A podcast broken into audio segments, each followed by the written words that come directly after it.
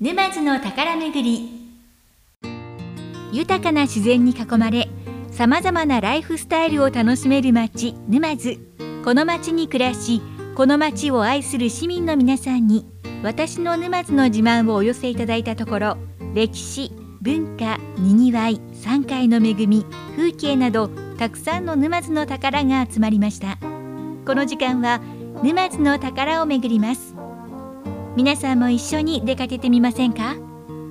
このコーナーは沼津市の提供でお送りします。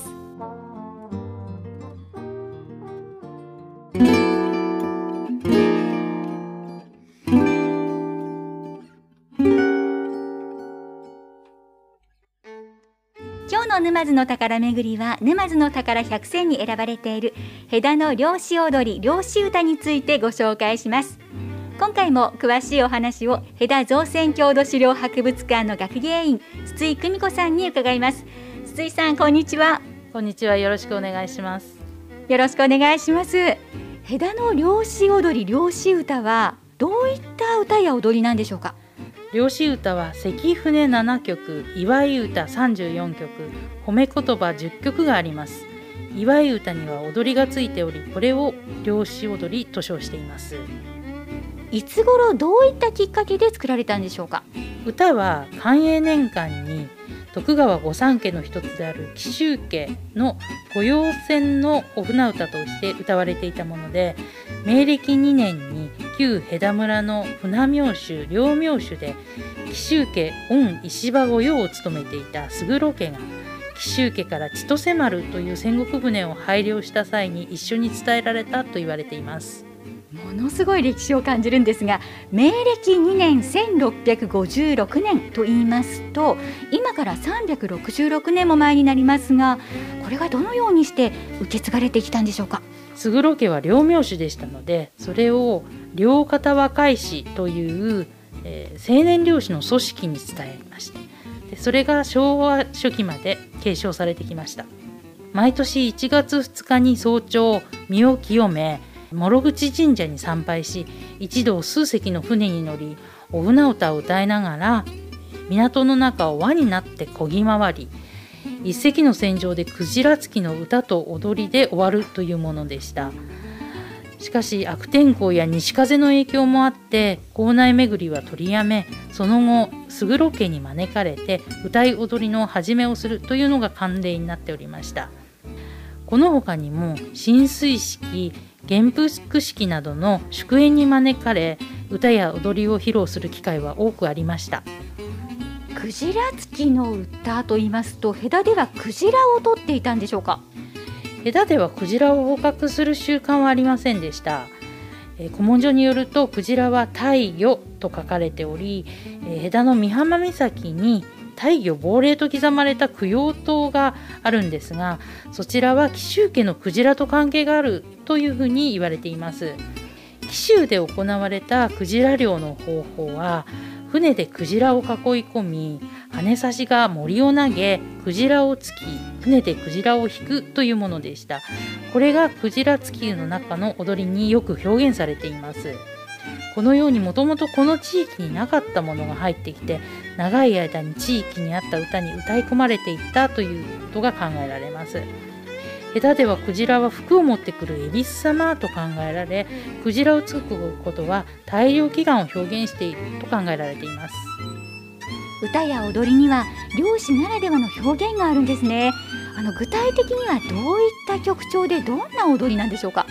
祝い歌は34曲と多くありますけれどもこの中から場所や季節に合わせて12曲を歌います。節回しや踊りによって三つ拍子五つ踊り七つ踊りなどに分けられます。実は音源を見つけましたのでリスナーの皆さんにお届けしたいと思います。ヘダの漁師踊り漁師歌保存会による祝い歌三つ拍子お聴きください。大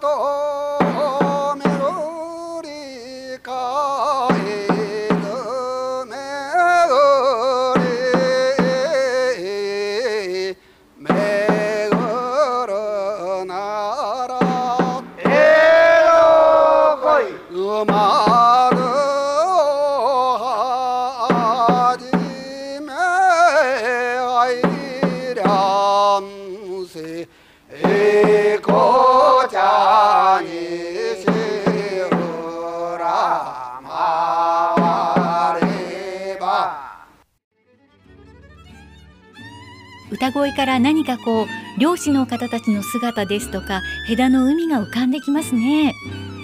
先日私動画を拝見したんですが三つ拍子はこうロボを操るリズムのようなドンドコドンというイメージで着物を着て頭に傘をかぶっていてでその拍子に合わせて腕をスーッと伸ばして手のひらを返したりするようなそんな振り付けが見られました。祝い歌は34曲もあるということですが漁師の仕事もある中で覚えるのは大変だったのではと思うんですがどのように継承されてきたんでしょうか？枝野青年漁師たちは若い師制度という組織の中で宿と呼ばれる集会所に集まって漁師の慣習や心構えを学ぶとともに漁師踊りの練習に励みました。300年余りの長きにわたり男衆の伝統として継承されてきたものです。しかし漁業の近代化とともに昭和39年に若い師制度が廃止されでそれによって郷土の伝統が消えることを憂慮した古老の方々の努力によって保存会が設立され本来男衆の歌と踊りだったものが女性も参加して、えー継承していくようになりました。歴史を絶やすことなく受け継がれているのは本当にこれすごいことですよね。そうですね。昭和54年には静岡県無形民族文化財の指定も受けています。現在はどういった時に披露されていますか？枝の海の守り神である諸口神社の諸行地への奉納公演。孫社である枝神社への祭典のほかコロナ禍で現在は途絶えていますけれども平成4年から20年余り枝中学校にふるさとの芸能の伝承として一曲歌と踊りの指導そしてそれを体育祭での披露という形で行ってきました。戸田中学校に通う生徒も戸田の漁師踊り漁師歌の手ほどきを受けるんですね。一般の方も戸田の漁師踊り漁師歌を生で見ることができますか？毎年4月4日に行われる諸口神社の祭典で見ることができますコロナ禍前は高齢者施設などへの訪問講演も行っていましたのでイベントなどがあった時に参加についてお声かけいただければ対応できるかもしれません。参加することもできるんですか？